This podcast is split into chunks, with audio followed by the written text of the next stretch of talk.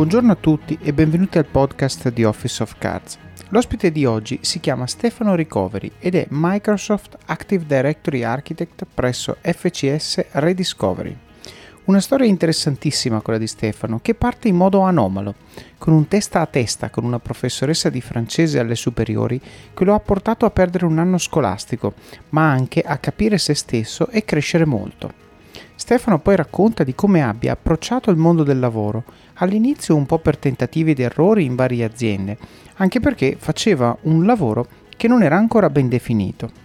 Una storia di grande resilienza, di valori, di cosa voglia dire bruciare talmente tante energie da dover poi fare scelte forzate dettate dalla fatica più che da visioni di lungo periodo. A volte va bene e a volte no quando facciamo così.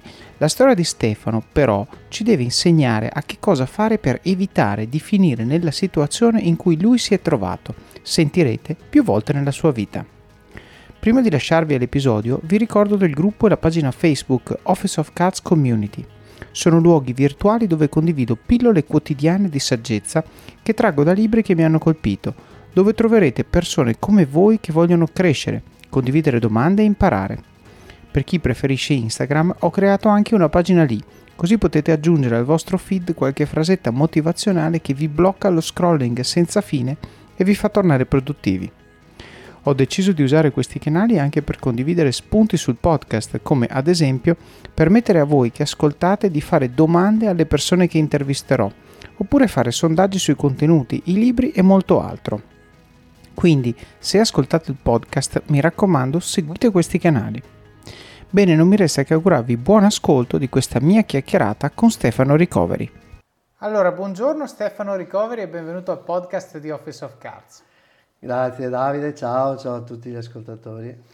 Bene, senti, io partirei leggendo una mail che ha scritto Fabio, che ringrazio. Senza la mail di Fabio questa chiacchierata non avrebbe potuto aver luogo, certo. difficilmente, poi chissà in vite parallele magari.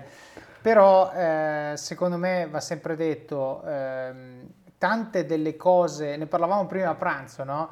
Dici, ma tu cosa ti viene in tasca dal podcast? Ti dico, guarda, tasca poco, però eh, faccio faccio delle belle conoscenze, faccio delle belle scoperte, creo relazioni con persone di valore e in alcuni casi anche creo delle bellissime amicizie, quindi sicuramente va dato merito a chi ci ascolta quando fa questo tipo di suggerimenti. A mail di Fabio che mi scrive a metà maggio mi dice buongiorno Davide ti scrivo in quanto eh, quando ascolto le tue richieste di proporre contatti per il podcast mi viene sempre in mente Stefano Ricoveri, attuale Chief Information Officer presso Labomar. Ho conosciuto Stefano per un breve periodo nell'azienda in cui lavoro ed è stato il mio punto di riferimento per la riorganizzazione della struttura di Active Directory. Stefano vanta una solida esperienza in ambienti AD complessi e ha lavorato all'estero per aziende come Nike e Agip. Oltre alla storia di crescita e la sua competenza, ci tengo a segnalare perché lavorativamente parlando è stata la persona che più di tutte mi ha segnato in positivo, soprattutto dal punto di vista personale. È stato chiamato per prendere in mano il team in un momento di scarsa motivazione e nel giro di poche settimane ha ottenuto la nostra piena fiducia. Abbiamo iniziato a lavorare sodo e a sistemare situazioni che non si erano mai riusciti a toccare prima. Avrei tanti aneddoti da raccontare, ma per citarne uno di significativo, ti dico che nel nostro incontro conoscitivo chiese cosa mi piacesse fare e io iniziai a parlare di argomenti tecnici. Allora mi fermò e domandò cosa piacesse a Fabio e non al tecnico che lavora in azienda. Voleva prima conoscermi, ascoltare. Sembra banale, ma a quel tempo non era cosa da poco. Io non seguo più il calcio da molto tempo, ma ero sempre perplesso quando le squadre cambiavano frequentemente allenatore. Beh, con Stefano ho capito che un leader fa tutta la differenza del mondo. Tra l'altro, in passato Stefano ha allenato una squadra di calcio a 5, ottenendo risultati molto buoni. Credo che questa esperienza gli abbia permesso di capire come si gestisce un team nei momenti buoni e in quelli difficili. Allora, in bocca al lupo a, come dire, tenere traccia, far fede, dimostrare questa cosa, ma chiaramente lui eh, poi continua un po' con la disamina, però il concetto è, eh, ed è un po' il concetto di Office of Cards, noi raccontiamo le storie che raccontiamo perché vogliamo avere impatto sulla vita delle persone, questo è il tema. Eh, vogliamo avere un impatto positivo, vogliamo condividere quello che sappiamo fare, quello che abbiamo visto, gli errori che abbiamo commesso, le lezioni che abbiamo imparato nella speranza che chi ci ascolta, poss- eh, chi ci ascolta possa sentirsi eh, in qualche maniera magari ritrovarsi in una situazione che sta vivendo o che, o che ha vissuto e possa prendere una decisione con un data point in più, con una consapevolezza in più. Quindi mi pare che l'esperienza di Stefano fitti la bill in maniera perfetta. Io ringrazio adesso, lo farò ancora dopo Fabio, per aver reso possibile questa chiacchierata e direi di cominciare da quella che è la domanda che faccio sempre a tutti gli ospiti per partire con la nostra chiacchierata, che è ma questo po' di esperienza da dove viene? Da dove viene Stefano e come arriva dove è arrivato? Beh, ringrazio anch'io Fabio e lo ringrazierò personalmente. Eh, Stefano nasce 54 anni fa, più o meno, in provincia di Padova e fino a 10 anni fa la vita di tutti i bambini, due calci al pallone nella strada davanti a casa. Papà impiegato, mamma casalinga, figlio unico, quindi diciamo un background normalissimo, diciamo degli anni 70, visto che sono del 67. E Diciamo che eh, il primo episodio che ricordo, diciamo nella mia infanzia così, eh, succede a dieci anni quando mio padre torna a casa eh, dal sorteggio che veniva fatto per decidere che lingua si sarebbe fatta alle scuole medie. Ah, il sorteggio! Perché, perché in quegli anni le scuole, eh, le, scuole, facevano, quattro, nella mia scuola almeno facevano quattro sezioni di inglese sì. alle medie e quattro sezioni di francese, non si faceva nessuna lingua alle elementari, per cui eh, tutti volevano fare inglese. Io mi ricordo que- quelle fine estate, eh, prima dell'inizio della scuola, mio padre che arriva a casa in bicicletta, la scuola era a qualche centinaia di metri, e mi dice eh, è andata male, fa, farai francese. Io quel giorno me lo ricordo come tutta la vita perché il francese segna tantissimo del, della mia infanzia o comunque del mio percorso scolastico. Mm. E poi lo ritrovo, diciamo, pochi anni fa e ancora una volta la Francia, il francese mi cambia la vita. Quindi diciamo, okay. c'è un fil rouge su questo. Eh, che cosa posso aggiungere? Niente, ho fatto, ho finito le scuole medie con mm. il francese, mm. non avevo particolari predilezioni. Mm.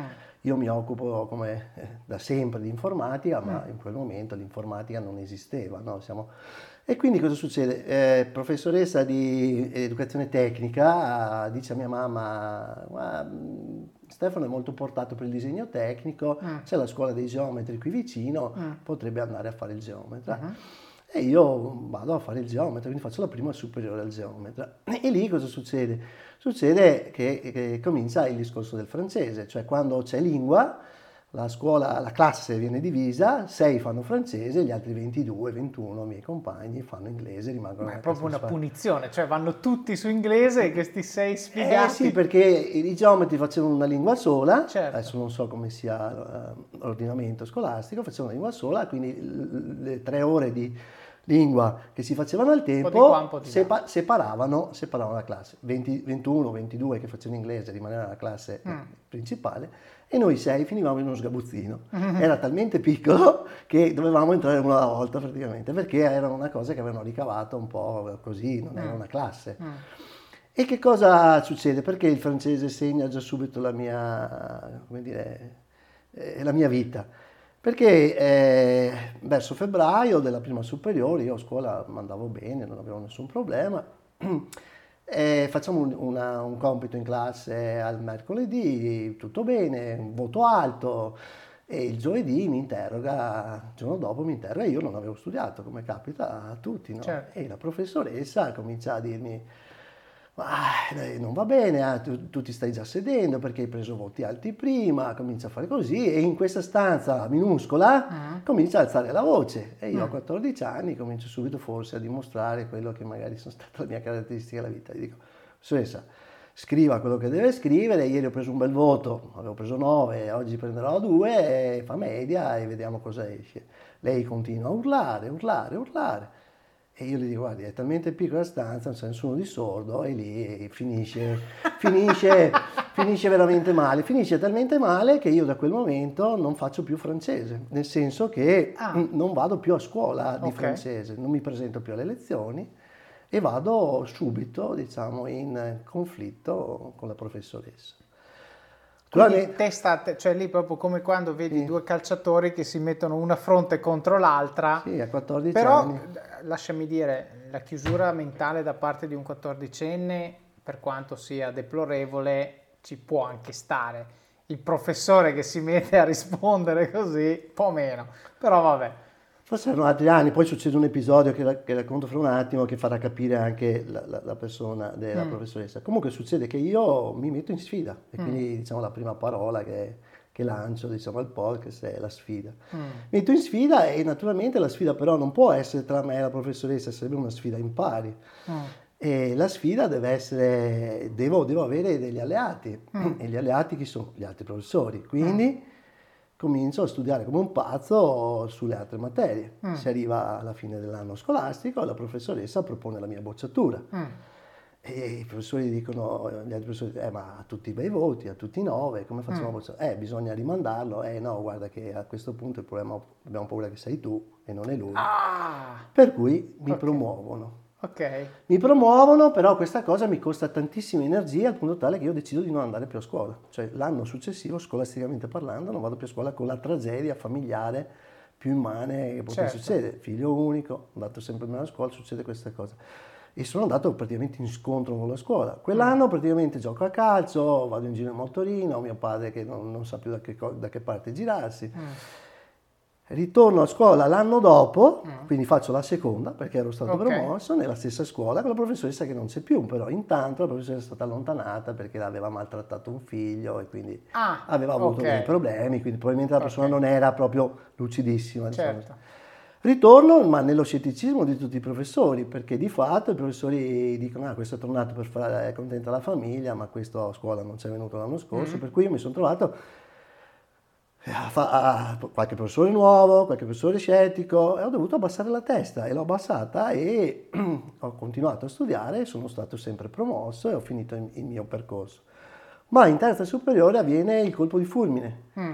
C'è un giorno un professore di topografia, un professore siciliano che ricordo con un grandissimo affetto, mi fa vedere il primo computer. Io non sapevo niente di computer. Mm. In una pausa scolastica, così diciamo, mi fa vedere questo, questo vecchio Olivetti. Questo, scusami, è primi anni 80? Stiamo parlando, questo succede nell'83. Ah, ok. Nell'83. Ok.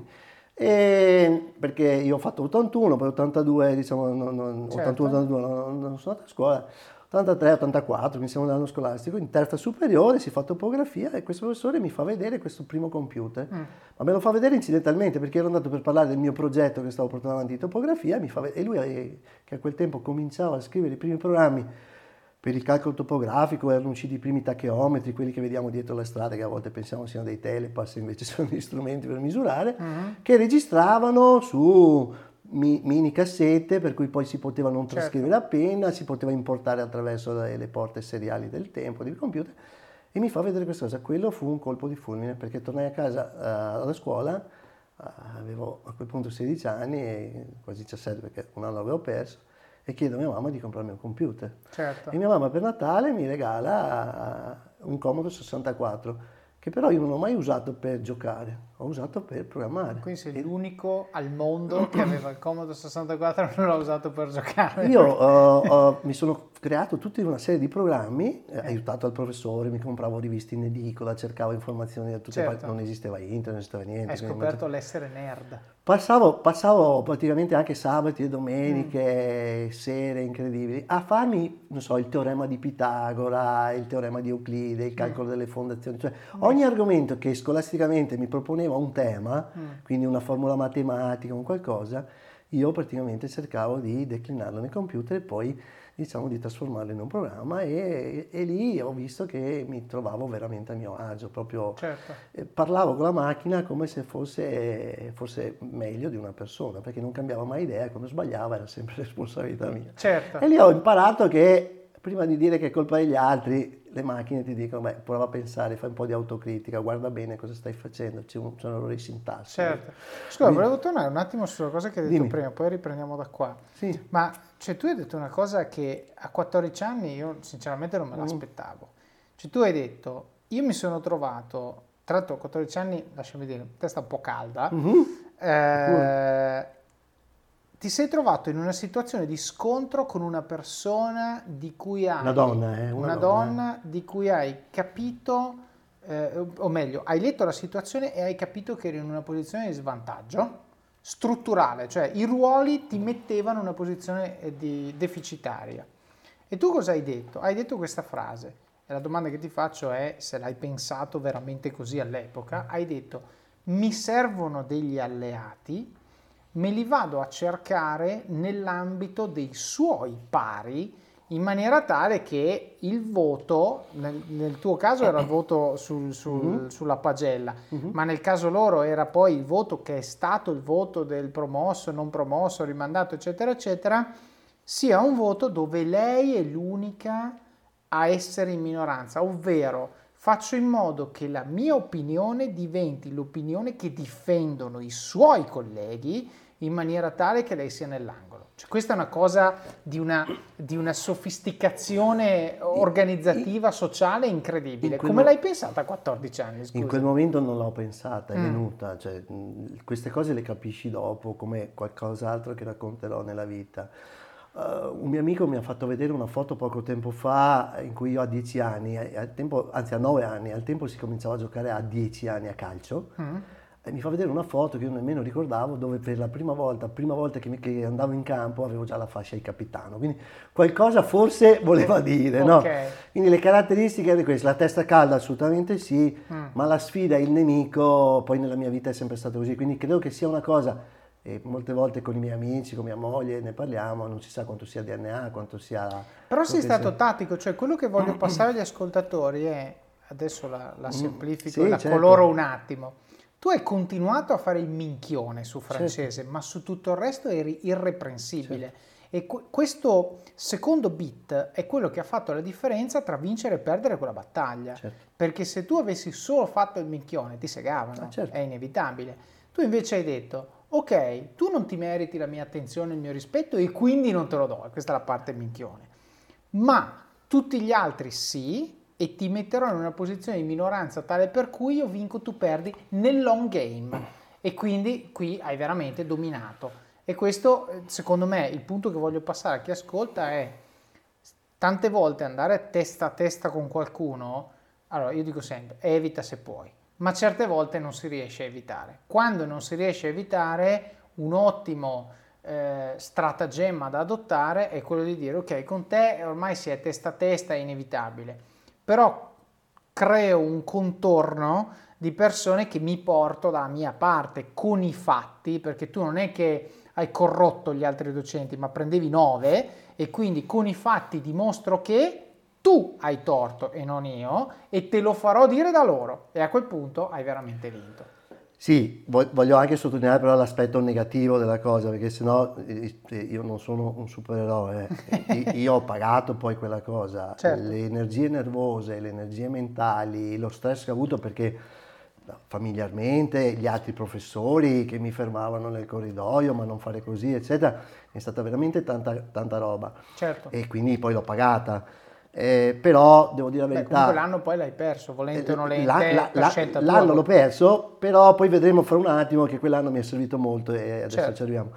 Perché eh, dico questo? Perché tutte le sfide hanno un prezzo. Certo. Cioè, eh, certo, vincerle ti dà grandissima autostima, ti dà, ti dà forza, ti dà coraggio, però si deve mettere in conto che non è, non è una passeggiata, qualsiasi tipo di confronto certo. lascia, un segno. A, lascia un segno. A volte positivo, io questa cosa la racconto 40 anni dopo, cioè è successa 40 anni dopo, certo.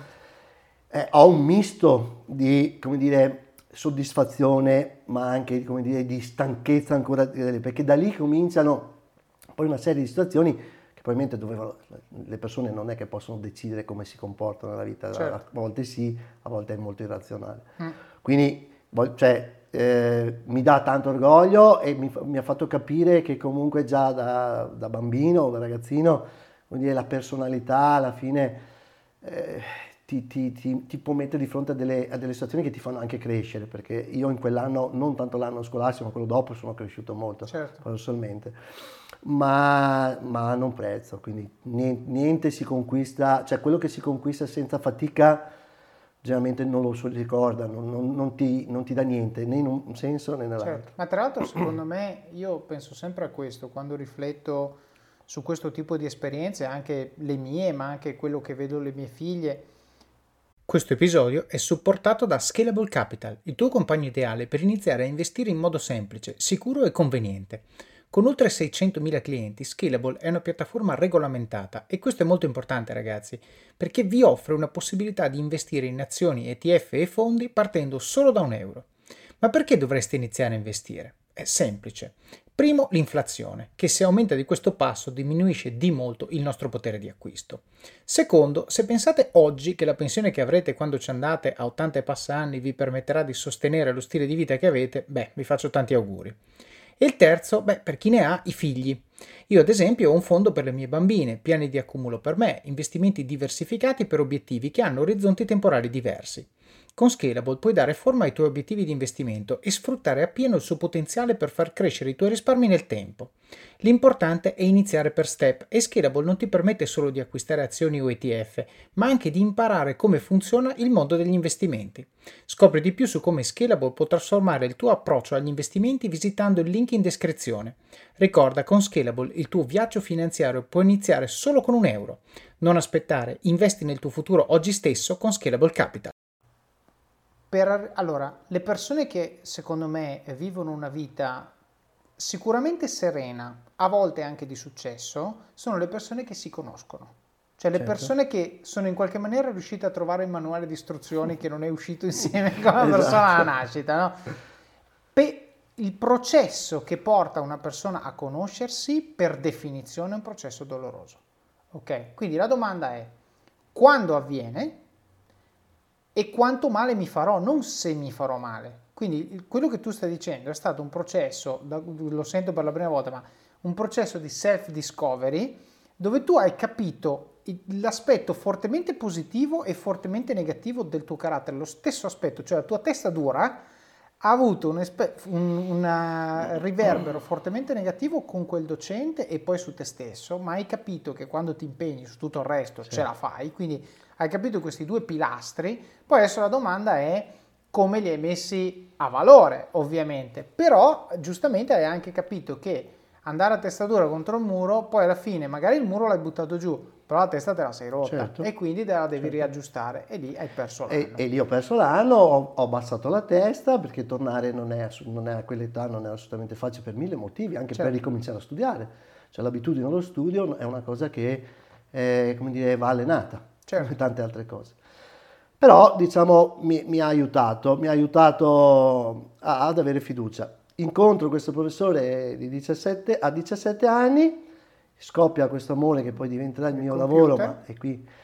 Però arriviamo agli esami di maturità. Mm. E qui c'è il secondo episodio dove succede più o meno la stessa cosa. Perché? okay. Perché perché i miei compagni di classe mi avevano chiesto per, tanti, per tutti gli anni, essendo anche io un anno più vecchio di loro, di quasi certo. tutti, di fare i rappresentanti di classe. Io ho detto no, non lo faccio perché comunque poi su, cioè, il mio carattere, e qui torniamo al discorso del carattere. In quinta superiore un po' ho ceduto, no? Perché mm. mi diceva, ma sai, abbiamo gli esami, abbiamo, abbiamo questo, ci sarebbe piacere, sai, alla fine fai tu rappresentante di classe, fai rappresentante di classe. Va bene, io in quel momento non è che penso che mi porto a casa dei problemi. Mm. Però in effetti poi succede così, perché cosa succede? Che alla fine dell'anno stiamo, vengono presentati i famosi programmi su cui verranno fatte e le interrogazioni, eh, lo ricordo perché ci saranno anche persone giovani, ma hanno fatto un percorso scolastico con dei modelli diversi. Certo. Al tempo sì, il, l'esame di maturità, almeno dei geometri, di, di tutte le, le, scuole superiori, prevedeva due materie orali e due scritti. Uh-huh. In italiano una materia classicamente tecnica e due, e due materie orali che eh, ufficialmente dovevano essere scelte dalla, scuola, da, da, dalla commissione esterna. Uh-huh ma che poi di fatto era una scelta dal candidato, da, dall'allievo e una scelta dalla commissione. Mm. È ovvio che se uno sceglieva una materia tecnica gli dava un'umanistica e viceversa, quindi certo. c'era un po' un pattern, si sapeva più o meno dove si andava a cadere. Si arriva alla fine dell'anno e la professoressa di diritto uh, presenta i programmi da firmare.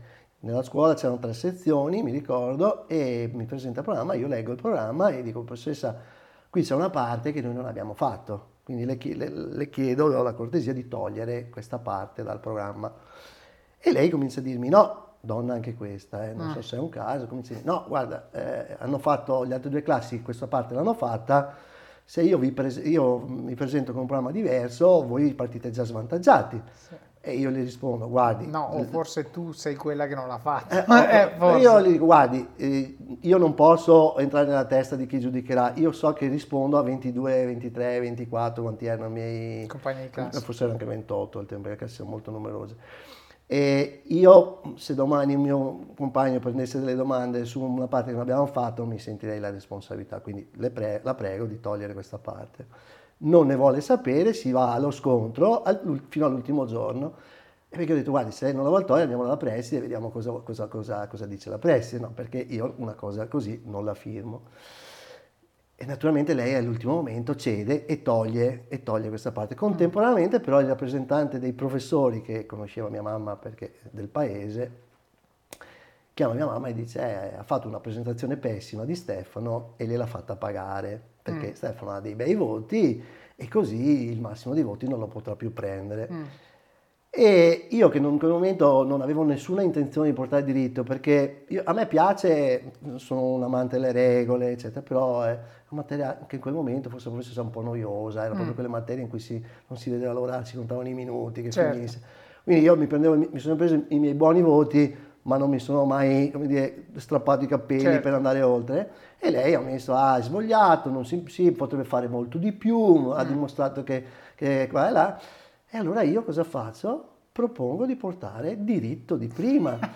ma che cosa succede? In quel momento ci sono pochi giorni, uno dice ma ti sei preparato su altre materie per arrivare all'esame eh. e allora comincio a fare i miei conteggi, dico va bene, ci sono tre sezioni, immaginiamo che venga, eh, gli orali cominciano in questa data, eh, immaginiamo che io esca a metà de, e quindi avrò altri 7-8 giorni, faccio i miei conti e mi do un programma. Mm. Però come quando si fanno i conti senza l'oste, cosa succede? Succede che viene estratta, viene estratta la mia sezione e viene estratta la P, non c'è nessuna P, nessuna Q ed esce recovery, quindi primo interrogato da. davanti a questa commissione di Milano che nessuno conosceva. Okay. Quindi con tutte le variabili. Quindi mi presento uh, da primo all'orale con tutta la scuola dietro, perché certo. tutti vogliono vedere, certo, e poi perché funziona. c'ero io anche un po', perché c'era questa storia del, di, di, diritto, no? certo. prima interrogazione diritto, e mi ricordo che mi fanno sette domande, era una donna che si mi interroga, di cui su sei vado via molto bene, su una mi aiuta, mi ricordo è stato questo... Mm. E, e, lei si rivolge verso il, eh, il presidente di, di di commissione e dice ma questa sarebbe una persona presentata male, cioè questa, questa sarebbe una, una persona che, che, con questo giudizio e io dav- davanti a tutti, anzi con tutti alle spalle dico eh, sapete la carta si lascia scrivere e quindi vecchia frase di mio padre. Mm. E quindi sa, io sono qui per dimostrare che quello che è scritto lì magari non è proprio aderente, eccetera. E lì si è sentito proprio... Eh, c'è il boato, il boato dietro stadio. si fa, si finisco le mie altre interrogazioni, eccetera, il, mi ricordo che il presidente di commissione mi, mi chiede, ma, eh, ma lei, questi, visto che ero anche il primo, no, quindi fa anche una domanda, ma lei adesso si è diplomato, che cosa si porta fuori da, dalla scuola come esperienza di mm. questi cinque anni? E io gli dico, no, guardi, gli anni sono sei. E, e lui fa, ah, e lo vedi che, sì, ma come, no, lei, lei certo. non è mai stato bocciato qui davanti alla sua scheda, sì, ma se lei guarda bene, cioè, tra la prima e la seconda, c'è, c'è un anno in cui io non ho frequentato. Ah, e mi fa, e le devo dire la verità, l'anno che mi ha insegnato di più è proprio quello. E in quel momento si sono, si, so, aspetta, si sono tutti, dire, si è sentito proprio il boato, eh, il, certo. professore interno è sbiancato, ma io ho continuato la frase dicendo perché mi ha fatto capire il senso dello studio. Ah. Io in quell'anno lì praticamente che ero un disadattato. Io andavo certo. a calcio, i miei, i miei, compagni arrivavano che avevano studiato, io ero lì che ero stanco, tornavo a casa, ero sbagliato coi tempi, ero senza riferimenti. Certo. E quindi da lì ho, come dire, ho usato questa frase, ma ho capito il senso dello studio. Quindi mm. quando l'ho detta quella frase, la, la, sentivo, a parte che avevo già certo. 19 anni, quasi 20, proprio per l'anno perso, ma mi sono trovato a essere assolutamente convinto di quello, tanto è vero che io l'ultimo esame di certificazione di tutti quelli che ho fatto l'ho fatto tre anni fa, certo. ho, fatto, ho, continuato a studiare, studiare a studiare, sì. a studiare e devo dire la verità, il fatto di aver, essersi reso conto che l'unica difesa o l'unica arma che hai per poter emergere, diciamo, uh, partendo da, da, una famiglia normale, se hai, se hai, un po' di ambizione, di orgoglio, eccetera, è quella di imparare più che puoi. Eh certo. Di studiare non solo i libri, ma di studiare anche le persone, di imparare dalle persone, quindi hai sempre una forma di studio, di imparare i comportamenti, di studiare i comportamenti, quindi quando parlo di studio non parlo solo di teoria, non parlo solo di libro, no, ma parlo, parlo, parlo proprio di studiare le persone, certo. anche nelle cose che magari non ti piacciono, per capire ma questa cosa forse io non la farò mai o, certo. oppure terrò conto anche di questo. Certo. Quindi la carriera scolastica diciamo delle superiori finisce così. Però e... praticamente tu gli hai detto una cosa che ne abbiamo già parlato nel podcast, ma è importante sottolineare tutte le volte che viene fuori, è che spesso e volentieri se tu non hai la capacità di distaccarti da ciò che fai e di capirne il valore, l'unico modo per capirlo è togliertelo. Quindi te lo togli, ti accorgi che ti manca qualcosa e a questo punto dici ah lo rivoglio, no? E, e, e, questo purtroppo, diciamo il big if che ho messo prima è questo, è tante volte questo è un modo per, però l'altro modo per è distaccarsi da ciò che si fa e analizzare il senso che ciò che facciamo ha nella nostra vita, cioè quando tu scegli di, eh, non so, mi hai fatto vedere la tua collezione di Tex Wheeler, no? Cioè il concetto è, magari a me non dice niente, ma per te ha senso. E guardarli, accarezzarli, non so cosa tu ci sì. faccia, però il fatto di averli lì a te dà un'emozione. Quindi il senso del fatto che ogni volta che esce un numero tu lo comprerai sì. è collegato all'emozione che tu provi quando lo metti nel tuo scaffalino, no? Ecco, qui è uguale. Se però tu non ti chiedi perché lo fai, ti ritrovi a fare l'automatismo dell'acquisto, eccetera, eccetera, ma diventa sostanzialmente vuoto, non ha più senso. E lì, secondo me, il discorso che hai fatto col, con quella frase di chiusura al professore era esattamente questo, cioè il togliermelo me ne ha fatto capire il valore. Assolutamente sì. Probabilmente se io avessi, avessi continuato non avrei avuto quella, quella, quello stimolo, quella frustata, certo. questa parola che poi negli anni, anche a 25, a 35, a 45, come mm. dire, ripenso a cosa vuol dire comunque certo. non essere, non essere diciamo, preparati di fronte a certe situazioni, certo. perché l'alternativa cos'era? A 14 anni andavi a fare il meccanico, a me piaceva un sacco, avrei voluto fare il meccanico, certo. ma mi, mi, sono, mi, sono, reso conto che paradossalmente sarei stato un disadattato, nel senso che comunque... Ehm, e forse, devo dire la verità, non era neanche eh, quello che io volevo. Mm. L'anno che io ho perso, l'ho perso perché c'è stato un episodio, ma certo. il buono di quell'episodio, oltre a diciamo, aver vinto una sfida che mi ha segnato per tutta la vita, è quella di aver capito il valore dello studio. Certo, certo. Va bene, senti, 20 anni, 20 anni diploma quelli, geometra anni lì e una passione per i computer. Assolutamente, una passione che io non avrei mai pensato di diventare sul lavoro. Cosa succede? Quindi in quegli anni si andava a militare, io, quindi bisogna aspettare a fare militare, quindi faccio un po' di lavoretti dei miei amici. Non avevo mai manifestato il desiderio di andare all'università, mm-hmm. anche se poi mi iscrivo qualche anno dopo, ma lo racconto fra un po', fra un attimo. E, e quindi cosa succede? Faccio un po' di lavoretti e continuo a usare il mio computer faccio un po' di lavoretti in attesa del militare. Eh, vado a militare, faccio l'aeronautica e eh, decido fondamentalmente di eh, cercare un posto di lavoro dove ci fosse la possibilità di unire le mie competenze di disegno tecnico. Uh-huh. A scuola non avevamo usato il computer uh-huh. per disegnare, ma intanto uscivano eh, negli studi di ingegneria, almeno qui di Padova, eh, come in tutta Italia, uscivano, eh, c'erano i, i, primi computer con AutoCAD, quindi mm. con Autodesk. Quindi faccio i primi colloqui e capisco che una, una, dire, un, un, equilibrio l'avrei potuto trovare in uno studio di ingegneria, quindi dove avrei potuto usare il computer uh-huh. e avrei potuto, diciamo, sfruttare mie, i miei studi scolastici. Però il primo lavoro che mi viene offerto è di andare a fare il topografo, naturalmente dal professore che mi aveva, come dire, seguito in questi okay. tre anni di passione, nello studio più importante di Padova al tempo. Io vado tre giorni e dico non è per me, io il topografo non lo voglio fare. Niente. E quindi lì subito ho capito che dovevo andare verso il computer, però non, non, non ci vedevo una possibilità, erano anni, anni, stiamo parlando 87, 88, 89, no?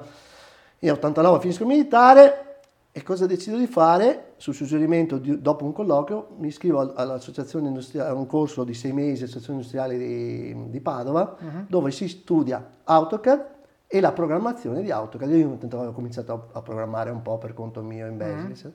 E mi faccio questi sei mesi dentro un, cer- un, centro di ricerca, che era un'emanazione Padova Ricerca, che era un'emanazione dell'università, della Cassa di risparmio di Padova e Rovigo, quindi c'era eh, ehm, eh, il CNR, quindi erano tutte eh, come dire, mh, aziende private e pubbliche, diciamo così, che spingevano per il fatto di inserire persone nel lavoro. Certo. Io faccio, la sede era lì, conosco un po' di ingegneri che poi diventano miei, miei colleghi nel futuro e diventano anche amici e faccio questo corso uh, e comincio a capire che quella poteva essere una strada. Alla fine di questo corso c'è una borsa, una borsa di studio eh, che io mi spendo il giorno dopo comprandomi un primo be- bellissimo computer Bellissimo. con tanto di monitor, con tavoletta grafica certo. e comincio a fare disegni per altri o programmare per altri studi. Quelli che erano stati i miei docenti mi chiedono di cominciare a fare qualche lavoretto alla mm. sera, di andargli, di andargli a spiegare come funziona la cosa perché Intanto io continuavo a studiare, il corso finiva alle 6 di pomeriggio, io prendevo l'ultimo autobus possibile per tornare a casa da certo. Padova e quindi diciamo perché non mi pesava, eh, capivo che avevo una grandissima passione, capito? Altra cosa, cioè avevo trovato incidentalmente una grandissima passione certo, che non ti dove mi riconoscevo lo sforzo che facevi. E quindi io continuavo, cioè continuavo a, dire, a spendere ore e ore e ore su, su queste cose, imparare, approfondire. This episode is brought to you by Shopify. Whether you're selling a little or a lot, Shopify helps you do your thing, however you cha-ching. From the launch your online shop stage, all the way to the we just hit a million orders stage. No matter what stage you're in, Shopify's there to help you grow. Sign up for a $1 per month trial period at shopify.com slash special offer, all lowercase. That's shopify.com slash special offer. E tra l'altro hai detto una cosa leggera, ma la sottolineo, cioè mm-hmm. tu hai fatto questo corso che ti ha dato le nozioni, ma hai anche citato due cose. A, il docente che poi ti ha dato lavoro, sì, che è più network, di uno, più di uno. B, gli ingegneri che hai conosciuto, che poi sono diventati amici, contatti professionali, eccetera. Cioè, quando tante persone, magari anche che ascoltano così, dicono mm, sono in un vicolo cieco nella mia carriera, un buon modo per uscirne è intanto ascoltare il proprio corpo e capire che cosa ti dice a livello di passione, poi inserisciti in un certo tipo di contesto dove quella passione la puoi alimentare, nel tuo caso hai scelto un corso, eh, che, che sostanzialmente ti dà le nozioni che ti permettono poi di essere credibile, come adesso ci stavi raccontando e ci racconterai, eh, come eh, candidato per un lavoro di un mm. certo tipo, senza il cui certificato non puoi applicare perché non ti considerano ma soprattutto il network, il network che ti permette di avere l'amico a cui chiedere il consiglio se sei in panico, il docente che magari se, sei, se non trovi niente ti dice senti fa sto progetto per me intanto di... Queste cose sono importanti perché tante volte tu puoi avere una passione o pensare di avere una passione, certo. ma il modo corretto per capire se è vero che, che, se è vero che arrivi a mezzanotte a programmare e non te ne accorgi uh-huh. e farlo. Quindi esponendoti a questo tipo di contesto, parlando il linguaggio tutti i giorni per sei mesi, sviluppando un network di persone che hanno una passione simile alla tua, ascolti le reazioni del tuo corpo che ti dice se sei a casa certo. e allora è la strada giusta, oppure se dici eh ma che palle, oggi prendo l'autobus prima perché mi sono stufato, eccetera allora forse è meglio vai a fare un altro corso di qualcos'altro certo. perché forse questa non è la tua. Quindi finisce questo corso e qui ha un altro, un altro slide indoor che, che, che, fa capire, cioè eh, c'era mh, bisogno di fare due mesi di stage no, formativo presso un'azienda. Mm. Per cui io che avevo fatto amicizia con diciamo, il centro di ricerca mi dicono ma tu resti qui, abbiamo dei progetti, fai qui lo stage. E io dico sì sì, sto qui perché è a casa mia praticamente. E invece cosa succede? Succede che dietro all'organizzazione di questo corso insieme all'associazione sociale c'era un, un grosso studio di ingegneria di Padova che eh, aveva messo come clausole tra le opzioni diciamo, per partecipare, quindi aveva messo anche dei docenti, aveva dato informazioni perché loro usavano già i computer per disegnare, per progettare, eh, aveva messo la prelazione sul primo, forse sul primo o il secondo di quel corso. Per mm. cui avviene il coordinatore e mi dice no, tu non puoi fare qui lo stage, devi andare di là. E io dico no, io di là non ci vado, cioè io voglio stare qui. certo. E lì, però la, la vita ti porta a queste cose lì, lì, trovo forse una delle poche volte nella mia vita un compromesso. Ci mettiamo d'accordo, qui faccio qualche giorno di là e qualche giorno di qua. Ok. Ma perché dico eh, lo sliding door? Perché lì conosco mia moglie. In questo studio di ingegneria ah. dove io non volevo andare, okay. vado e conosco mia moglie. che cosa succede? Faccio questo stage, eh, praticamente lo studio mi propone di assumermi e eh, mi ricordo che mentre i miei colleghi avevano regalato non so, l'abbonamento all'autobus o il pasto mensa, a me non avevano regalato niente, cioè nel senso non avevano dato niente, niente, niente. ho detto vabbè, ma, il posto questo. e eh, mi fanno, mi ricordo che mi, mi, chiamano, era sotto Natale, perché e mi dicono ah, guarda dal primo di gennaio eh, sei dipendente, fa, mi ricordo, fa, mh, ti, ti inquadriamo così così, 950.000 lire, mm. no, mi ricordo il primo stipendio. E questo che era uno dei soci, un personaggio, cioè adesso facciamo perdere i nomi.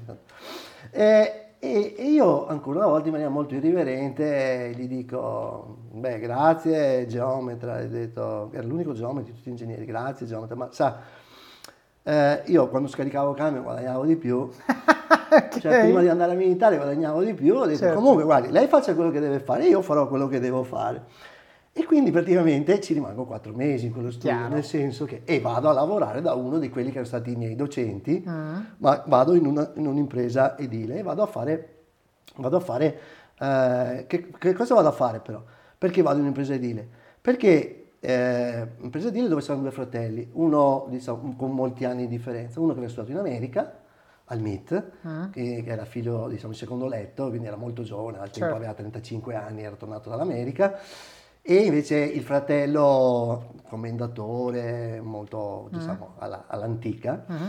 e questo, questo, fratello più giovane era stato uno dei miei docenti al corso mi chiama e mi dice guarda io voglio informatizzare questa impresa mm. qui stiamo facendo tutto a mano macchina da scrivere qui bisogna portare i computer io avevo 23 anni al tempo certo. siamo 1990 mi dice eh, vieni qui eh, e partiamo da zero, cioè, 23 anni, se non so neanche, cioè, sai, quelle robe un po' E mi fa, no, perché abbiamo già comprato dei computer, ma sono lì per terra, in, con i scatoloni.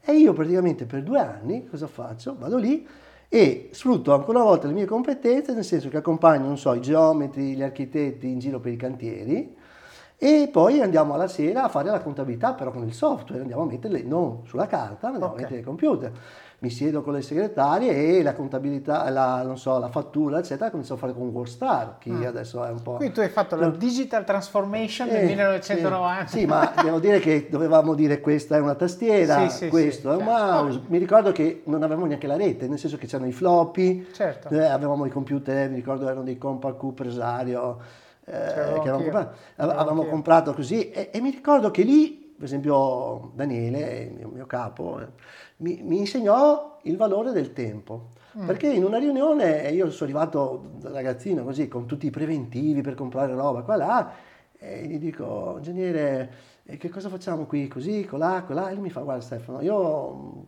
più o meno valgo 100.000 lire all'ora. Se stiamo a discutere tanto perdiamo solo tempo. Fa. Mi ricordo che mi disse, l'importante è che non siano grigi i computer come i telefoni del tempo, mm. per il resto decidi tu. Cioè, okay. decidi tu. E quindi il senso, del, il senso, del, lavoro, cioè del costo del tempo, che a volte non ha senso discutere perché quello che ne porti a casa è molto meno, e poi certo. la, la, grande delega, il concetto della delega. Certo, a 23 Io, anni. A 23 anni, lui che arrivava dall'America, quindi illuminato, sì. co, andando anche contro il fratello, il fratello che era abituato, diciamo, veramente, perché aveva anche la sua età ormai. Certo sono trovato, ma lui mi voleva bene anche fratello, mi voleva bene come persona. Sì, sì, sì, però, Cosa, però di regola fattura 20 milioni di lire certo. per i computer, dici sta calmo. Cioè, allora era, era ovvio, cioè, 2, 2, milioni e 700 mila lire, mi ricordo ancora una fattura per il software di contabilità, mm. cioè, cioè il, il, sistema di backup, tutte, cioè, erano certo. tutte cose, una cassettina, ma costavano una cifra. Sì, sì, sì. Allora, e praticamente io mh, mm, faccio diciamo, comincio così e a febbraio del 91, quindi un anno e un po' dopo, muore mio padre. Mio mm. padre ha 59 anni, muore e muore per una cosa simile al Covid, cioè lui viene a trovare a me all'ospedale che aveva stato operato di appendicite, anzi peritonite, salvato da quella che al tempo era mia fidanzata, mia moglie, perché erano tre giorni che stavo male, nessuno si era accorto, alla fine vengo ricoverato d'urgenza e vengo operato. Mio padre mi viene a trovare e dopo due giorni che è venuto all'ospedale comincia a stare male e i dottori dicono che c'era già stato un caso la, gli anni prima ah. eh, che non reagiva alle, a, che al caso precedente non aveva reagito alle cure mio padre si fa praticamente prima un mese che sta male poi due mesi in animazione con eh, e, e poi scene muore, che siamo abituati a vedere a, a 59 anni mm. e, e, io come dire rimango capofamiglia diciamo in questa situazione e naturalmente eh, come dire, sai, eh, mutuo da pagare di mio padre, io, mia mamma che piangeva perché mia mamma aveva 10 anni meno di mio padre, quindi comunque si trova a 49 anni vedova, sai, cioè è una situazione un po', un po complicata. Certo. E questo, questo mi è servito molto. Qui ho avuto grandissima forza da parte di mia fidanzata, ora mia moglie, uh-huh. che in quel momento è stato il mio punto di riferimento. E che cosa succede? Succede però che i due fratelli a un certo punto litigano, no? Era stavo aspettando litigano, che litigano perché comunque, non so, Daniele voleva investire in marchi, mi ricordo il tempo, quindi avevo fatto i fogli Lotus 1, 2, 3, dove lui ogni giorno, io gli mettevo le quotazioni automaticamente si vedeva, così era già finanza praticamente. Sì, sì. In un'impresa edile abituata a cemento e, e ferro, sai fare finanza, mm. quindi litigano e lui se ne va via. Okay. Eh, il commendatore decide di vendere l'impresa. Ah. Io arrivo ai due anni, intanto quindi arriviamo nel 92, e lui mi dice guarda io ho deciso di vendere, ma l'azienda che, che compra mi ha garantito che ti tiene il posto perché sei senza papà, e mi manda praticamente a fare il colloquio con il responsabile massimo di questa azienda ah. di Padova, enorme, che, che, fa un sacco di progetti in giro per il mondo. Io vado a fare questo colloquio e mi dice, eh, guardi, ci hanno parlato molto bene di lei, fa, noi le garantiamo il posto di lavoro, non si preoccupi, lei seguirà dei cantieri perché abbiamo preso degli appalti per costruire delle caserme di carabinieri in giro per l'Italia, la affiancheremo a qualche persona esperta e poi le daremo dei compiti. Ma come? Ho detto, io, io, non faccio questo mestiere, ho detto, eh. io faccio un altro, io mi occupo di te e mi fa, no guardi, noi in IT siamo già a posto. Gli ho detto, beh grazie, allora mi troverò un posto di lavoro. Certo. E mi ricordo che torno in azienda, perché ero andato al pomeriggio, questo commendatore mi aveva mandato, vai, vai a parlare, vai a parlare, che così vi mettete d'accordo, torno, e lui aveva già preso la telefonata, e mi fa, mi aspetta sulla porta, quasi come fosse un secondo papà, devo dire la verità, mm. e mi dice, ma cosa? hai detto che non vai, sei, sei, sei, non, hai, non, hai, non, non, hai, piano B, non hai, non hai, non hai un papà, cioè non, hai un reddito cosa farai? Fra un mese noi vendiamo, tu resti senza posto di lavoro. Ho detto, commendatore, cosa farò, non si preoccupi, eccetera. E io mi ricordo che sono stato praticamente un mese e mezzo senza lavorare uh-huh. e eh, è arrivata la chiamata del centro di ricerca dove avevo fatto il corso. Per questo dico che divento i miei colleghi. Eh Quindi io nel 92 torno da dove avevo fatto il corso a Padova Ricerche e per quattro anni lavoro lì. Uh-huh. Però, sottolineo il passaggio, cioè io per garantire, cioè per mantenere viva la mia passione e il mio percorso, uh-huh. sai, quelle cose possono essere pazzia, fiducia in se stessi esagerata, anche troppo, uh-huh. non mm. so, in quel momento avevo focalizzato che dovevo andare su quel percorso certo. e, e, quel percorso che mi stava portando da un'altra parte non era per me. Mm. Ho risentivo le stesse sensazioni che avevo sentito quando avevo fatto quei tre giorni del primo studio di topografia, certo. dove avevo capito che non era per me. Che poi secondo me, cioè, questo è un aspetto importante, perché uno che la sente da fuori potrebbe mm-hmm. dire, vabbè, ma potevi prendere quel lavoro lì intanto mm. cercarti qualcos'altro. Che va bene, vero, è un approccio, eh? Vero, vero. Però c'è un downside e il downside è che se tu prendi quel lavoro lì, poi hai qualcosa da perdere. Cioè cominci magari a entrare nell'ottica che ti abitui, comunque lo stipendio arriva, comunque la rata del mutuo la puoi pagare e da lì poi qualsiasi scelta comincia a diventare un rischio. Mentre se tu invece dici no, io voglio rimanere coerente, il rischio me lo porto a casa certo. tutto up front perché sono certo che da quel giorno non avrò più lo certo, stipendio. Quindi esatto. cioè, quello è, è, un fatto, però diciamo, se credo di avere un'autonomia eh, a livello economico, finanziario, tale per cui posso permettermi di rimanere senza lavoro per qualche tempo finché non trovo una cosa realmente coerente, rischi meno di deviare dal percorso. Beh, io adesso ti scioccherò, io non avevo nessuna autonomia, cioè nel senso che eh, mi ricordo che ho fatto veramente fatica a far quadrare le cose e qui mm. devo ringraziare mia moglie, ma perché eh, comunque eh, io mh, mm, mm, ero, ero, veramente senza eh, reti dietro, cioè certo. que- eh, ripensandola adesso questa cosa qui, insieme a quelle che abbiamo raccontato finora, eh, uno dice ma è follia, è stata follia, è stata, cioè, è venuta così, certo. ma io in quel momento posso assicurare non avevo la possibilità economica di, di certo. dire, ho messo davanti quello che poi è stato un po' il leitmotiv della mia vita, cioè io ho messo davanti quello che era la mia realizzazione indipendentemente da, dai quattrini paradossalmente. Poi io credo è fortuna, è, è cogliere il momento, non lo so. Eh, credo che probabilmente per riuscire a, ad arrivare a certe cose bisogna prendersi anche qualche rischio. Poi certo. ognuno ha le sue, come dire, i suoi livelli di difesa di fronte ai rischi, di fronte alle paure o alle pressioni, perché comunque posso assicurare, è stato un, mi ricordo che a un certo punto mi hanno detto guarda il contratto siccome c'era questo ente era mezzo pubblico no? quindi doveva subire delle approvazioni io poi per me avevano fatto una deroga perché ero l'unico che non era laureato mm. Quindi eh, dovevano fare una deroga su una deroga cioè, certo. c'è, c'è, e quindi mi ricordo mi dicevano guarda forse la settimana prossima ti mandiamo il contratto forse la settimana prossima io contavo le ore ma non tanto ah, per i soldi, almeno oggi non mi ricordo se lo stavo facendo, quanto perché vedevo coronato il fatto di andare a fare quello che andare in un posto dove si, si, faceva quello che mi piaceva, certo. capito? E quindi mi ricordo che non avevo neanche, neanche, negoziato niente di stipendio, cioè sì, fatemi sì. quello che volete, fondamentalmente cioè, a me interessa crescere. Quindi avevi la priorità, cioè la sì. reason why per quella sì. scelta era chiara e quindi tutto il resto è passato eh, in secondo piano. Sì, anche perché eh, quello che poi divenne il mio capo perché quattro anni che sono rimasto lì, una persona stupenda che, che, che è un, anche un amico, sento ancora, ma io avevo proprio legato nel, durante quel corso, mi fermavo alla sera e guardavo loro che usavano i computer, per me era come guardare, che non so, da ragazzino vedere Ronaldo, immagino adesso toccare la palla, capito? Certo. Vedevo cosa riuscivano a fare col computer e per me erano dei, degli idoli, dei modelli, mm-hmm. capito? Quindi to- andare a lavorare con loro okay. mi sembrava come essere entrato in una squadra certo. di, di, un altro livello. Certo. Ma la sorpresa fu, fu questa, che quando arrivai mi trovai una grossa responsabilità perché loro dissero Dobbiamo fare un progetto con il linguaggio C++. Uh-huh.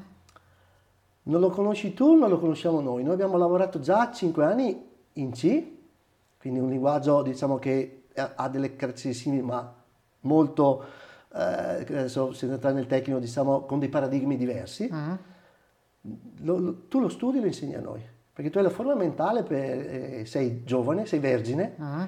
Lo studi tu e quindi io andavo a frequentare delle lezioni universitarie, non essendo universitario, ma il mio direttore, non il mio capo, il mio direttore era professore di ingegneria informatica certo. e elettronica a Padova e, e, quindi io andavo, diciamo, imbucato, certo. in fianco all'assistente ad ascoltare e poi libri a casa, libri e per 3-4 mesi io ho studiato e poi ho cominciato a dire, beh, allora adesso vi faccio una lezione, ma era incredibile, a 20, siamo, siamo arrivati al 92, cioè avevo 26 anni, a immaginare eh, di, di persone che eh, io avevo visto come idoli un, due anni prima. Certo, adesso sei e, lì che gli spieghi. E adesso sei lì che gli spieghi e loro hanno massima fiducia di quello che stai facendo. Certo. E questo per me è stata una grande responsabilità e mi ricordo che io avevo un ufficio al CNR di Padova, alle 9 di sera passava il custode e diceva guarda adesso io devo fare il giro, chiudo la sbarra, o vai via adesso o devi aspettare che finisco il giro di tutti gli uffici, vai vai vai pure.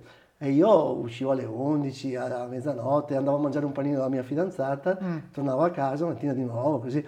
Cioè, e lì proprio per me passavano le ore, le ore. Abbiamo fatto un progetto incredibilmente bello, un progetto di tele, telecontrollo per la provincia di Trento. Uh-huh. Quindi, eh, quindi, ho visto proprio l'utilità dell'informatica eh, al servizio, in quel caso dell'ambiente, ma delle persone, perché il sistema telecontrollava, comandava, era uno dei primi sistemi, tutti gli impianti di depurazione, quindi apriva paratoie, faceva partire soffianti ah. e mi ricordo l'emozione arriva del Gard, la prima volta che feci partire un pezzo di codice che si è acceso dei motori, io che avevo eh. per, per, sei mesi, un anno, avevo lavorato delle lucine, certo. cioè vedi queste robe che partono e, cominci a pensare che stai facendo, stai facendo una cosa interessante, di utile, certo. di utile. E lì il mio capo uh, mi disse eh, ricordati, fa qui anche delle responsabilità, perché se il software sbaglia non solo puoi fare dei danni, ma puoi anche uccidere qualcuno, eh, perché eh, certo. se il manutentore non ha preso le sue sicurezze, quindi se tu fai partire il motore anche se non doveva, certo. il software partire il motore, eccetera. quindi una grande responsabilità. E adesso un bel caffè finito. Perché rischiare di rimanere senza caffè quando puoi abbonarti a Caffè Borbone? Prezzi vantaggiosi, costi di spedizione inclusi, tante possibilità di personalizzazione e l'abbonamento lo sospendi quando vuoi. Decidi tu la frequenza, la qualità, scegli tra le cialde e capsule compatibili e crea il tuo mix di gusti e miscele. Mai più senza caffè con l'abbonamento Caffè Borbone. Tutte le info su caffèborbone.com. Però scusa, hai detto una cosa molto importante mm. che secondo me va sottolineata. Quando la guardia ti dice eh, o esci adesso o esci fra due o tre ore e tu gli rispondi così, io dico sempre, mm-hmm. sono quel tipo di reazioni eh, istintive, cioè dove, dove veramente è il corpo, è l'istinto, non la testa che risponde così quando sei nel tuo, nel tuo elemento.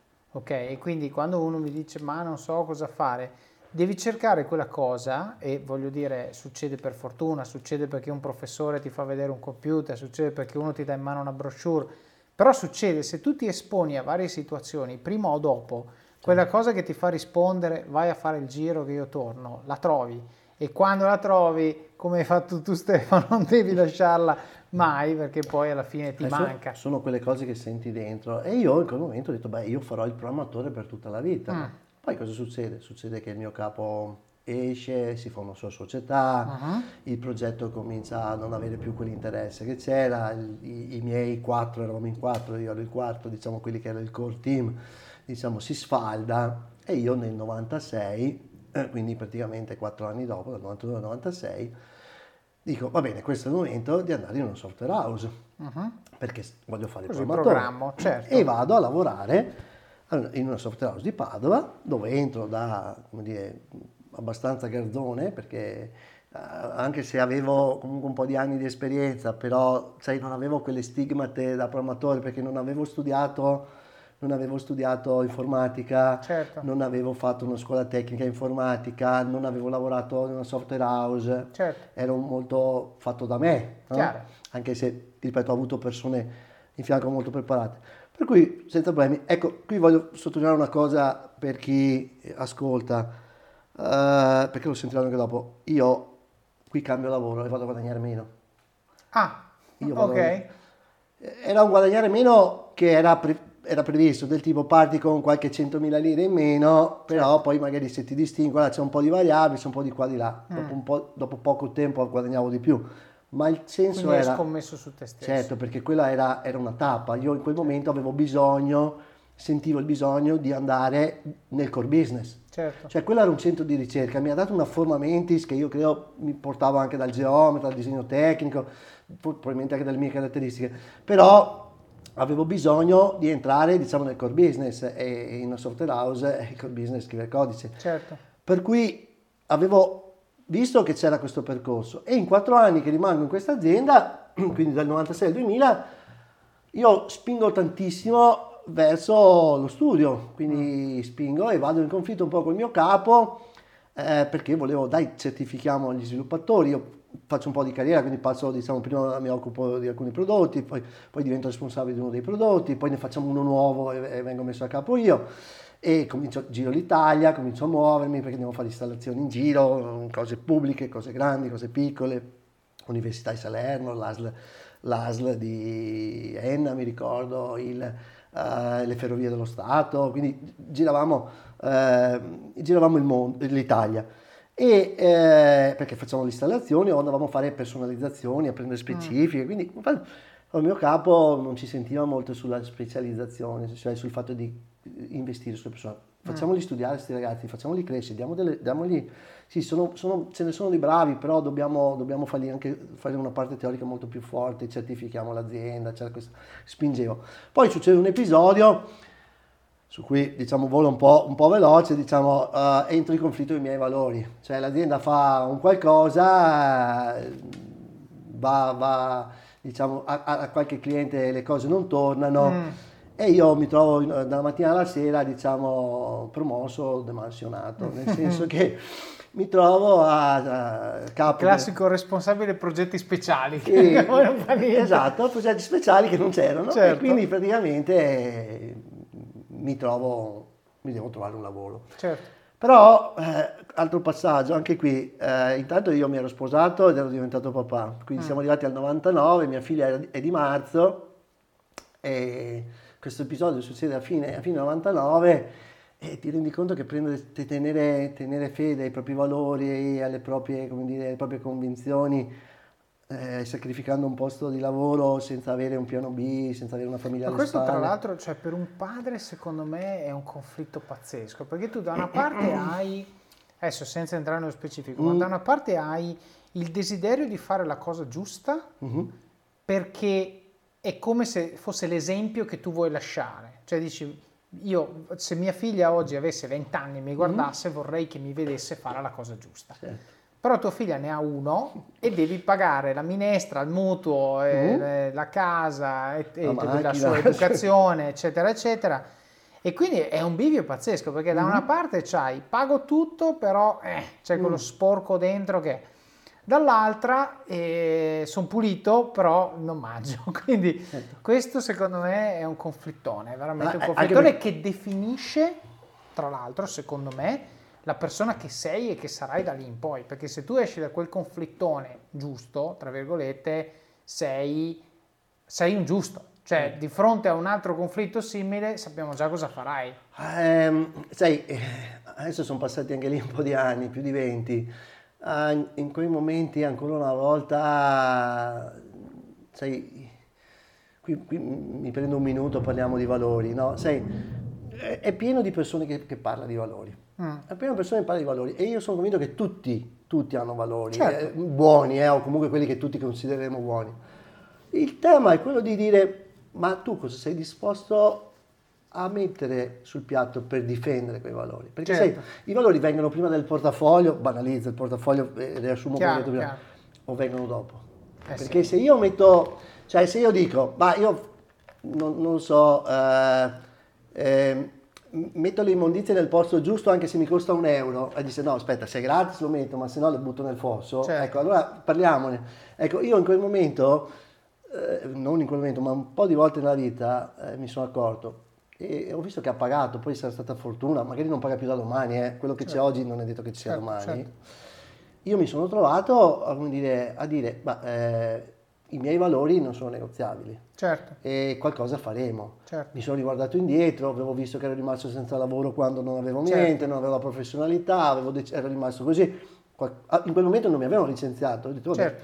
era molto duro, eh, perché comunque quattro mesi o cinque che sono rimasto sono, sono stati veramente duri. Certo. Però anche lì mi hanno dato una grande motivazione e come sempre una volta gli sliding door, io non avevo mai, non leggevo mai il giornale. Mm. Eh, un giorno mia suocera eh, vedo sul gazzettino due righe di, di un'azienda che, non sapevo neanche chi fosse, che cercava qualcosa.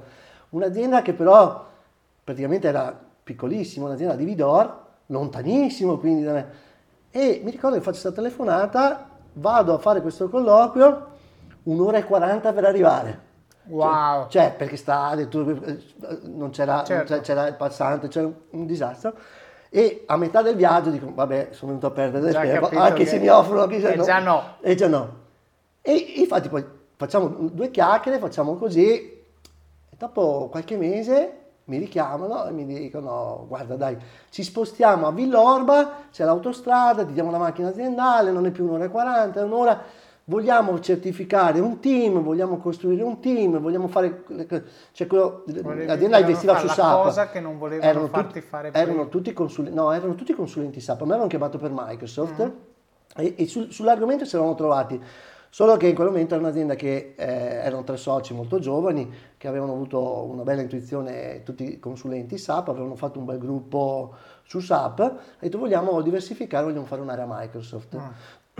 E io praticamente cosa, cosa faccio? Vado, mh, mm, mi dicono guarda vogliamo fare un team di Max, vogliamo lavorare sull'e-commerce, nascevano l'e-commerce, siamo negli anni 2000, eh, vogliamo fare l'e-commerce, vogliamo fare i siti, diciamo quelli, quelli più fighi, eccetera, eccetera, vogliamo costruire un team.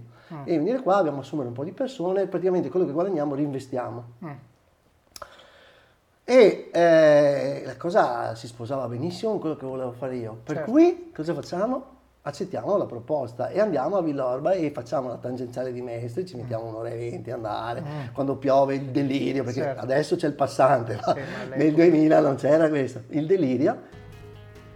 Ed eccoci qui, dopo questa prima parte di chiacchierata con Stefano, come al solito ricca di spunti davvero interessanti. Stefano ci racconta di come alle superiori abbia avuto uno scontro con la sua professoressa di francese. Interessante questo spunto, soprattutto su due ambiti. Il primo è il classico Make No Enemies che noi di Office of Cats conosciamo molto bene, in cui lui comunque si è creato un problema enorme, creandosi un nemico nella professoressa di francese, un nemico peraltro all'interno del sistema scolastico più potente di lui, quindi assolutamente una cosa da non fare. Il secondo è la sua capacità di leggere la situazione e di capire che senza alleati non ne sarebbe uscito Bene sicuramente per questa seconda parte la lettura del contesto, però attenzione, gli è costato un anno di scuola perso a causa del dispendio di energie, quindi attenzione a farci nemici in contesti chiusi come la scuola o come il mondo aziendale. Poi ci ha parlato di quanto pervasiva sia stata la sua passione per l'informatica. Spesso la gente mi chiede come faccio a sapere qual è la mia passione. Beh, la risposta l'ha data Stefano, è la cosa che ti fa stare sveglio una notte per capire come implementare il teorema di Pitagora.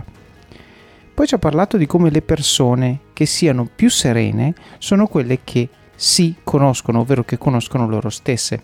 Conoscersi fa male, ma è un dolore necessario per arrivare ad una consapevolezza che ci permette di fare scelte che con maggior probabilità ci renderanno felici.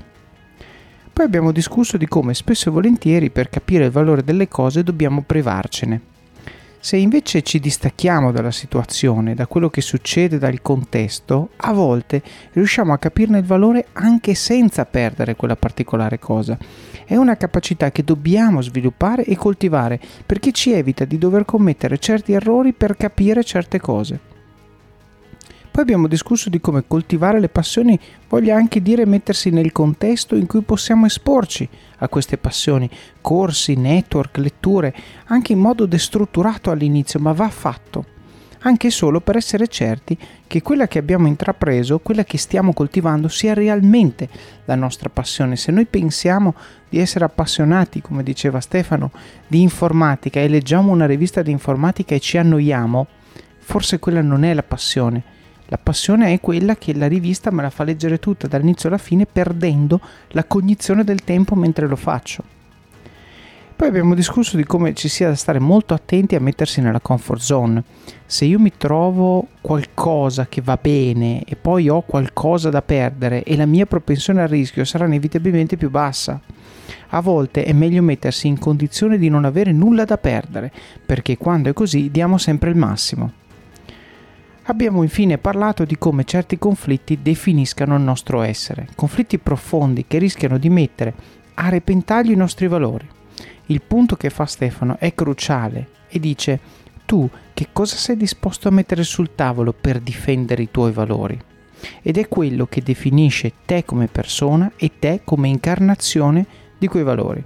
Questo è un punto molto importante. Noi possiamo dire di avere determinati valori, ma il vero momento in cui vediamo se li abbiamo è quando vengono messi alla prova, quando sul tavolo c'è qualcosa che per noi ha un grande valore e ci troviamo a dovervi rinunciare pur di essere coerenti con i nostri valori. Non sto parlando di coerenza cieca, ma sto parlando di coerenza etica con le persone che vogliamo essere. Nel prossimo episodio sentiremo il resto della storia di Stefano che prosegue con una interessantissima parentesi sportiva. Stefano è stato allenatore di calcio 5 in Serie A e ha molti aneddoti dello sport che si calano perfettamente nelle realtà di moltissime aziende oggi. Troverete molte perle e ovviamente proseguiremo col suo percorso che lo ha portato in giro per il mondo. Davvero da non perdere. Passiamo ora al supporto, la fase in cui siete voi i protagonisti e in cui dimostrate con pochi e semplici ma significativi gesti quanto impatto abbiano questi contenuti nel vostro quotidiano e quanto sia importante per voi che il podcast continui a crescere. Quindi come fare? Il primo e nuovo modo per supportare è con Patreon. Patreon è un modo moderno per contribuire alla qualità di questo podcast e vi permette di fare delle piccole donazioni mensili, anche di pochi euro, per darmi una mano a finanziare il supporto professionale per l'editing degli episodi. Per farlo trovate il link nelle show notes, quindi andate nelle show notes, nella parte alta c'è supporta con Patreon, cliccate, mettete la vostra carta di credito e potete fare delle donazioni molto piccole, 1, 2 euro, 5 euro, quello che volete, che vengono eh, addebitate all'inizio di ogni mese. Il secondo modo, lasciando recensioni, mi raccomando, di Office of Cards su Amazon, magari raccontando quali parti vi sono piaciute o quali tecniche e consigli avete messo in pratica e hanno avuto impatto nella vostra vita. Ultimamente sono stato davvero deluso di trovare una recensione 2 stelle, senza commento ovviamente, perché quelli che mettono una stella, 2 stelle, non si degnano nemmeno di scrivere perché. Bene, purtroppo però questa recensione è stata messa, ci sono queste due stelle, io rispetto l'opinione di tutti, hai messo due stelle, pensavi che fosse da due stelle, fine. Dobbiamo però, se pensiamo che il libro invece non sia da due stelle, andare a spendere due minuti e metterne 5, metterne 4, mettere un voto che aiuti Amazon ad alzare la media, perché una volta che abbiamo alzato la media il libro viene messo più in alto nelle classifiche e quindi più persone lo trovano. Quindi mi raccomando, se pensate che il libro abbia valore, mi raccomando lasciate una recensione positiva, sia con le stelline sia con il commento, così gli altri lo leggono. Se per caso vi fa schifo e volete lasciare una recensione a una stella, ma assolutamente, però almeno scrivete perché, così che uno possa capire e migliorare.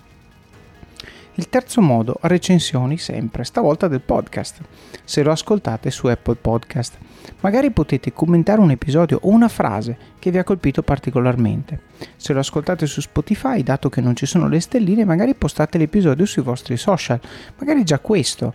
La storia di Stefano è davvero davvero interessante, davvero utile, ci sono tante lezioni che possiamo applicare nel nostro quotidiano da domani mattina.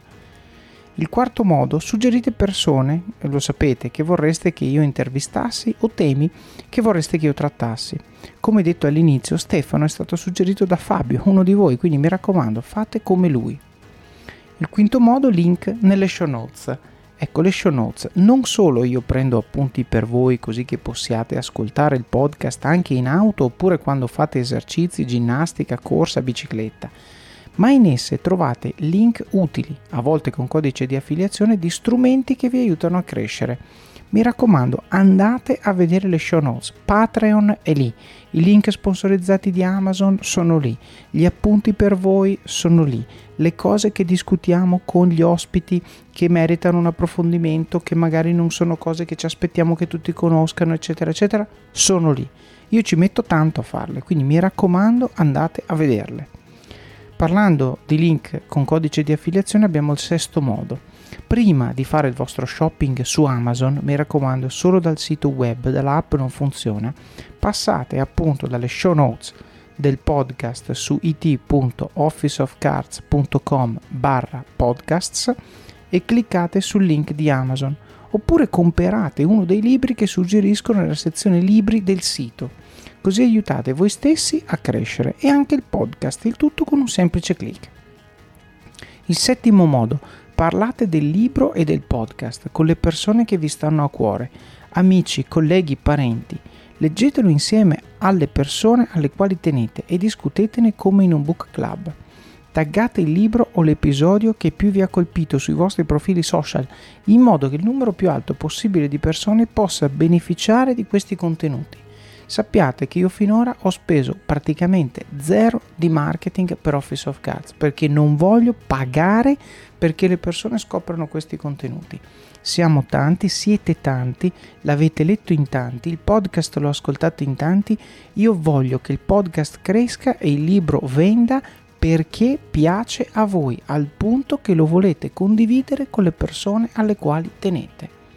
Questo è il vero marketing. Il vero marketing è mi piace al punto tale che non riesco a tenermelo per me. Ok? Quindi l'obiettivo è così. Se siete già in questa condizione, mi raccomando, fate lo sforzo. Se non siete in questa condizione, ditemi che cosa manca a questo podcast o al libro per portarvi in questa condizione e se posso lo faccio. E l'ottavo, il più importante di tutti, mettete in pratica quello che avete imparato e dimostrate con i fatti che le cose di cui parliamo qui funzionano. Fate come Stefano, studiate quello che vi piace la sera, nei fine settimana, non permettete alla fiamma della vostra passione di affievolirsi, nutritela. Vivete al massimo, spingete sull'acceleratore, fate quelle benedette 10 flessioni al giorno, quella dieta, quel video, quel blog post o qualsiasi sia la cosa che nutre le vostre passioni e usatele come opportunità di crescita personale e professionale. Lo so che è difficile, ma è proprio nelle difficoltà che troverete crescita e successo. Decidete ora chi dovete diventare per avere successo e raggiungere gli obiettivi che vi siete prefissati. Il vostro domani inizia oggi e il vostro oggi inizia adesso. Vi auguro buon proseguimento di giornata e di settimana. Alla prossima!